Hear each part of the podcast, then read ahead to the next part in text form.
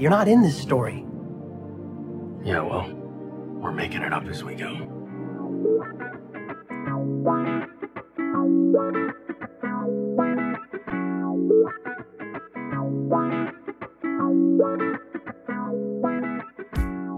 Welcome to Making It Up as We Go, a Destiel fan fiction anthology podcast. I'm your host and reader, Nerdy Nerdenstein, but you can call me Katie. The story is ours now. You can't have it back. Please be warned that this podcast can and will depict explicit sexual content and is not intended for young audiences.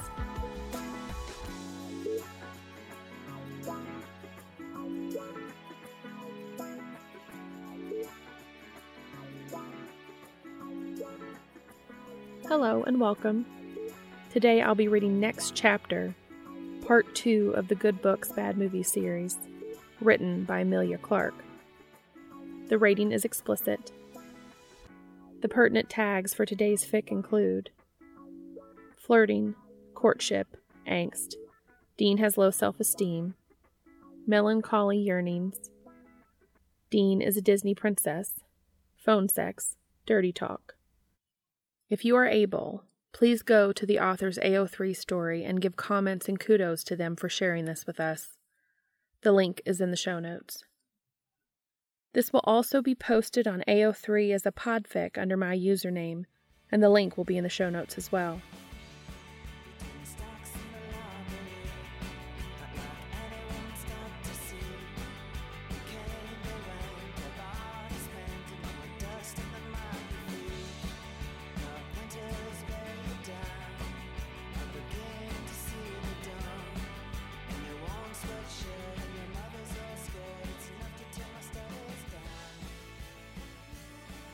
Next chapter, part two of the Good Books, Bad Movies series. Written by Amelia Clark. Read for you by Nerdy Nerdenstein. Summary Castiel Novak is an award winning, heavily tattooed writer of dark fantasy. Dean Winchester runs a quirky book slash video store, and they're totally hot for each other.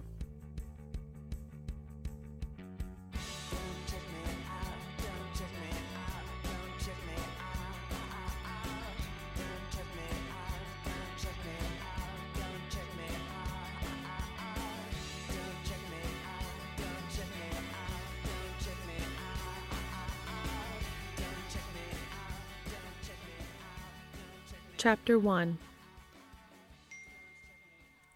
Hello, Dean. What are you reading? Dean got Cass's text in his office, where he'd retreated once the store was up and running, rather than traumatize his customers with the spectacle of his gnawed on neck.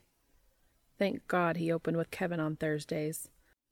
While he definitely noticed Dean's disheveled, afterglow radiating state, he'd merely raised an eyebrow and let it go without a word. Unfortunately, Charlie was due in at one, and she would not be so accommodating. When the text came through, he was doing restock reports with his reading glasses perched on his nose, wishing his desk chair had more cushioning. He may have been a tad over-enthusiastic this morning. He's shocked, frankly. Despite Castiel Novak's sweet protests and that bye, honey, see you at dinner last kiss, he'd no real expectation that he'd hear from him again. Lord knows that's the normal procedure for one night stands, no matter how goddamn fucking amazingly hot. He checked the time. Shit, Cass must have landed in St. Louis. Didn't he have something better to do? Nonplussed, Dean just stared at his phone for two full minutes before replying. Don't you mean what are you wearing? I know what you're wearing, unless you've changed. Have you changed? I'm wearing a different pair of jeans and a different t shirt. I usually have spares in my office because I don't always go home. Hardworking man. That's hot, you know. Or pathological. It can be both. Dean shifted uncomfortably in his chair. Damn it, the man was a flirt. A flirt who was a whole state away, he reminded himself, squeezing his eyes shut for a moment. But all he could see on the back of his eyelids was Cass stretched beneath him a few hours ago, Cass's back arching as he thrust up into him, Cass's sapphire eyes all pupil. His phone chirped again. Seriously, Dean, what are you reading? Right now? The Random House Restock Report. I'm at work, dude. Did you want something? Cass took a minute to reply. Oh, God, you're right. I'm sorry. I forget that normal people work during the day. I tend to stay up all night. Really sorry. It's okay. Later? Tonight. I've got a reading. Can I call you after? If you want. Sure, sounds good. There was no response. Dean stared at his phone for a while until the screensaver came up on his computer, a steady parade of the staff's favorite book covers and movie posters shifting by. Did that go well? he wondered. What would that even mean? He felt hope rising again, hot beneath his heart and at the base of his neck. Maybe he could do this, this time. Maybe it'd even be easier, since he wouldn't see Cass that much. Wouldn't have to worry about overwhelming him with. with who he was. All the shit that, like the reading glasses, he tried his damnedest not to let people see. Then again, Cass was probably just bored, didn't know anyone in St. Louis. He wouldn't call.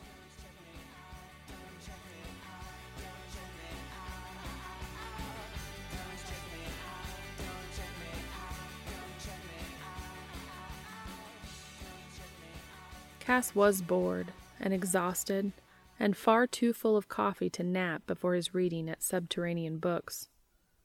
But even after a half gallon of bitter black brew, he could still taste Dean. The staled sweetness of his mouth, the salty slick of his sweat, the sea water tang of his cum. He sent his first text in the cab to the hotel.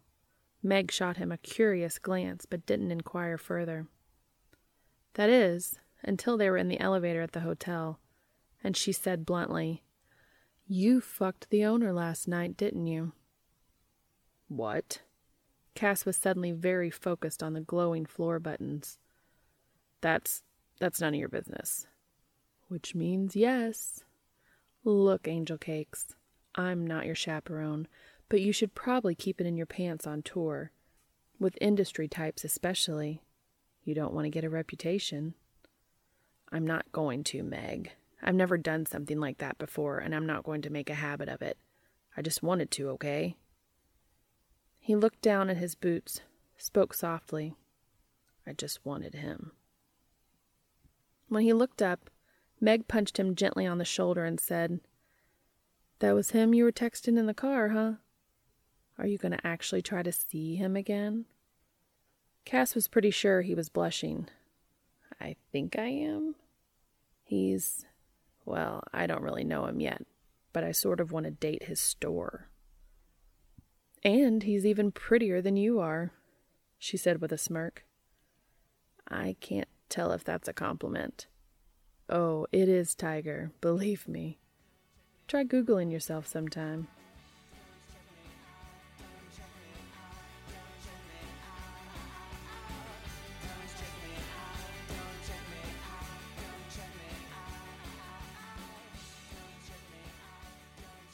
Charlie's slightly flat alto warbling of Express Yourself at top volume alerted Dean to her arrival, and he managed to hide his glasses before she flung open his office door and tossed her overstuffed tote bag on the floor beside his desk.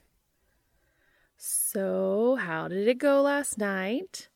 she asked, and then her eyes widened as she took him in. Dean, you look well and truly laid.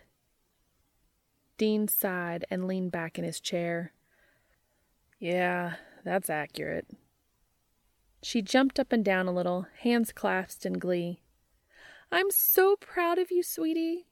Way to get your groove back. Mm. Hold that thought. I'm just going to think about Angela Bassett for a minute.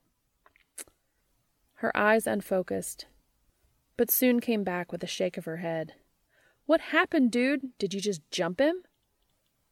He kinda jumped me, Dean said, figuratively, and then literally. Here, look. He handed her the copy of Celestial Intent Cass had signed for him. Her jaw dropped as she read the flirtatious inscription. By the hammer of Thor! That saucy minx! I didn't think he had it in him. She handed the book back and regarded him pensively. So what now, stud? You get those digits? Dean flushed. I did, actually. He texted this morning, and he said he'd call after his reading tonight.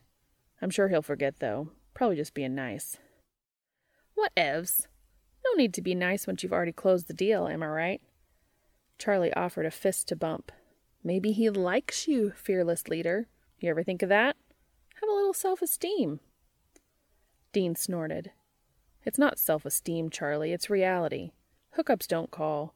Best selling authors don't date guys like me. Oh, stop living in literary fiction all the time. Good things do happen. I will bet you, let's see, a week's worth of coffee runs that he calls you tonight.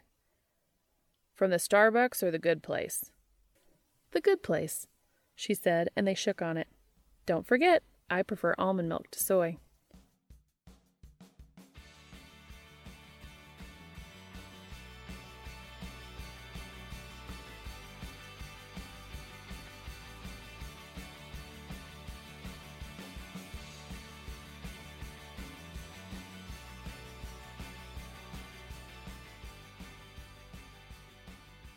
Chapter 2 Dean actually went home that night, well, to his apartment. The bookstore was the only place he knew that really felt like home since the house he grew up in had burned down. He was running on even less sleep than usual, and once the last of the morning's endorphins wore off around seven, he just wanted to lie down behind the counter and take a nap. In fact, he'd gone so far as to stretch out on the floor before Charlie came over and poked him in the ribs with one red cowgirl boot. All right, boyo, move it along, she said in a passable imitation of an Irish brogue. Seriously, Dean, get out of here and go sleep in a real bed for once. Well, for twice, I guess. We don't close for an hour, Dean murmured with his eyes closed. I'll be fine. Just gonna rest for a second. Nope, not gonna fly, buddy. I'm just going to stand here and poke you until you get up. It's for your own good. She jammed her very pointy toe into his side again. Come on, up and at him. Poke. Dean grunted and grabbed her ankle before she could do it a fourth time. Ow. For fuck's sakes, Charlie, I've got enough new bruises. Go the fuck to sleep, Dean. I've closed alone before. Turns out I'm fully capable of counting money and locking the door. Reluctant but resigned, he rolled onto one side and sat up, rubbing a hand over his face. Thanks, Charlie, he muttered. No problemo, she shrugged. Now get. As Dean slid sleepily behind the wheel of his near antique Impala, sleek and black and huge, it always made him feel like he was steering a yacht. He flashed back to last night Cass shoving him back against the driver's side door with rapacious hands and mouth. The window crank, that's where that sore spot Charlie was prodding came from, he realized, and the memory woke him up enough to drive the few blocks to his studio. Had he eaten today? he thought blearily as he climbed the stairs. It wasn't unusual for him to forget, particularly when he was in a very good or very bad mood. He'd made instant oatmeal sometime in the morning, he seemed to recall. And he was pretty sure Charlie had put half a sandwich down in front of him mid afternoon. But he didn't remember eating it. That was not a good sign. Twenty minutes later, Dean had devoured two microwave burritos and chased them with a half a tumbler of bourbon, stripped down to his t shirt and boxers, and toppled onto his mattress on the floor. He had splurged on memory foam, which meant no money left over for a bed frame.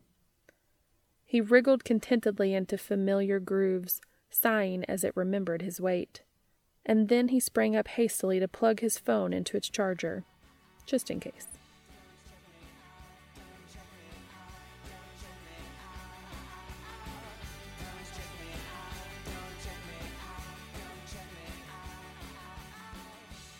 By ten o'clock, Cass was curled up under the faux damask duvet, wondering why he'd ever liked sleeping alone in king size beds. He felt somehow adrift, like Ishmael at the end of Moby Dick, clinging to a coffin in the hostile sea. No, that was a ridiculous melodramatic analogy. It was just a big bed, that's all. A big, empty, lonesome bed. Shit, what was the matter with him? Melancholy yearnings were not his style. He preferred to keep his emotions tidily sorted, brought out at the appropriate times, and then safely stowed away. But as soon as he shook Dean Winchester's hand, he was lost. A mess of irrational impulses, a chaos of want and try as he might, he couldn't reassert control. So it was good, really, to put a few hundred miles between them. Away from the distracting influence of Dean's beauty, his runaway desire could only do so much. If they had to communicate with words instead of bodies, eventually logic would prevail over this infatuation. In the meantime, though, he dialed Dean's number. Funny, wasn't it, that it was still called dialing when all he'd done was touch a patch of color on a screen? And was listening to one, two, three, four rings, and his heart, lodged in his throat, was telling him that this was the most important thing he'd ever done. Hey, Dean said when he picked up, voice blurry with sleep, and just that one syllable made Cass dizzy with need. He swallowed Hello, Dean, he said. What are you reading?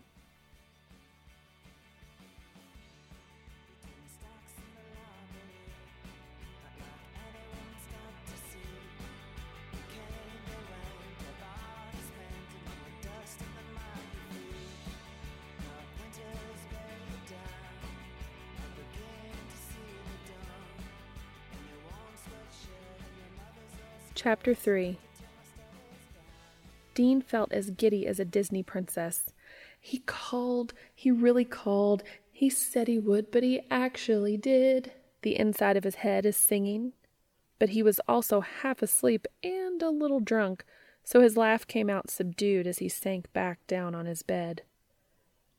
Leading with that again, huh? Is that your only line? It's a neutral yet interesting topic, said Cass. Would you rather talk about the weather? Nah, I'm reading a bunch of stuff, though. Surveying the Jenga stacked tower of books on the floor next to his mattress, Dean reads off some of the titles. Okay, still working my way through Infinite Jest, going on five years now. Halfway done with a book about the 85 Chicago Bears, 'cause it's the first Super Bowl I remember watching. Oh, and I just started this badass novel that comes out next month Fallen Angel Quantum Physics Noir. Never read anything quite like it. I think I read that one too. Red wings on the cover, fedora and a cigarette. Yes. Fucking great, right? You're fucking great, sings Dean's inner princess from her tower, a cartoon bird perching on her outstretched hand.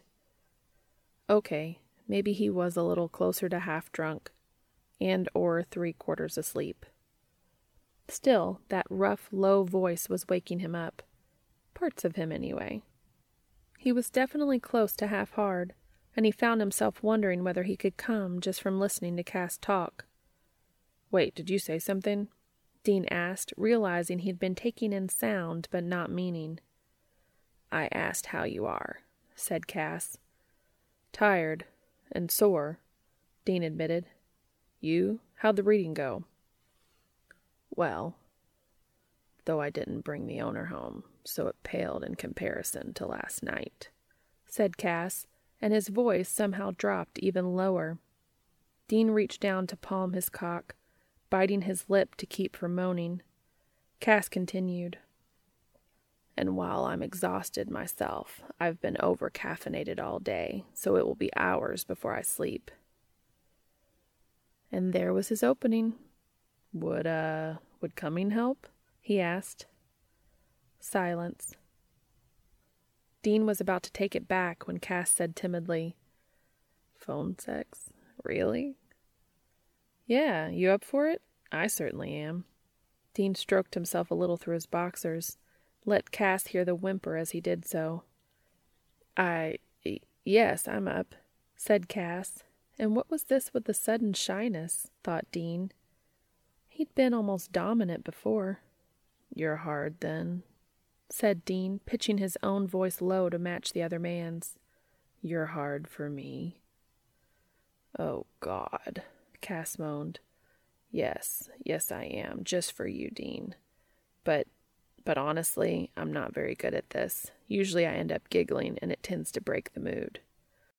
All right, well, I am good at this, so it will be my job to make sure you're too fucking turned on to giggle, said Dean. We'll start off slow.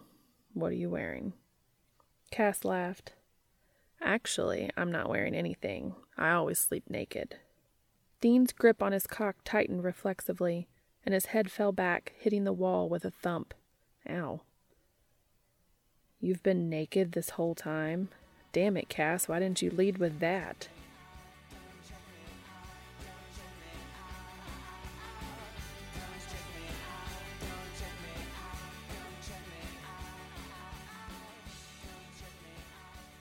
I wasn't sure it was relevant. Cass felt light-headed, almost panicky, the warm friction of sheets against his stiff cock too much and too little at the same time. I didn't expect you to to seduce me, honestly. You don't have to do this. Fuck, Cass, Dean said, an edge of desperation in his voice. I've been thinking about you all day. I'm going to try to seduce you every damn chance I get. Cass made a strangled noise and reached down to take himself in hand. Are you naked, Dean? Give me a sec. Breath held, Cass could just hear the sounds of fabric sliding over skin, and felt an absurd jealousy toward the cotton. I am now, Cass. I'm naked and hard, lying on my bed, wishing you were here so I could get my mouth around that cock. Would you like that, Cass? Me on my knees, sucking your cock? Yes, said Cass, thrusting slowly into his fist. Dean, your mouth, your mouth is perfect. Even just kissing you, it's like falling. It's like flying too close to the sun. God, that's some fancy dirty talk right there, Cass. Way to make me look bad. gasped Dean. I'm sorry, I told you I wasn't any good at this. Oh, fuck, Cass, no, you're fucking amazing. I can hardly hold back from coming already, said Dean. I want to be there, damn it. I want to put my mouth everywhere. Your mouth and your neck and suck on your nipple rings and slide my mouth down over your cock, down and down until I can't take any more. Are you thinking about it? Are you picturing my lips stretched around your cock? Cass had licked his hand wet while Dean was talking, and now his palm was hot and slick, slipping more quickly over his shaft as his thumb traced the head. I am. It's beautiful, Dean. You're beautiful. I want you so much. I want you too, Cass. I want you in me. I've got two fingers in my ass. I'm stroking myself. All I can think about is riding you hard. A sliver of confusion breaks through from the lust muted logical part of Cass's brain. Wait, how are you doing that if you're still jacking off? How are you holding the phone? Uh, it's on speaker. Come on, Cass, quit thinking and just feel. Just, fuck, are you close? Can you come with me? I can. I want to. Cass moves his hand faster, bringing himself just to the edge in a matter of seconds. Now, Dean, do you want me to come now? Oh, fuck, yes, right now, please, Dean cried, and Cass followed orders, pulsing cum hot and sticky on his stomach as he moaned Dean's name, thinking about him doing the same thing the width of Missouri away. Too far. Whew, Dean said after a moment. Yes, Cass said, too winded for polysyllables. There was another pause while they both caught their breath. I didn't expect this, said Cass. Dean snorted. Yeah, I'm sure you just called to talk. I did, Cass protested. Dean, I swear, I want more than sex from you. How can I make you believe me? There's a shaky breath on the other end of the line. I don't know. I don't even know if you can, but but I guess I'm willing to let you try. How gracious of you, said Cass. Look, Dean, I have another five days on this tour, and then I'll go home, and then I'd like to drive down and see you. Will you let me do that? Dean sounded weary as he answered, Okay. You. You terrify me, you know that. Likewise, Dean. Good night. Good night, Cass. The end.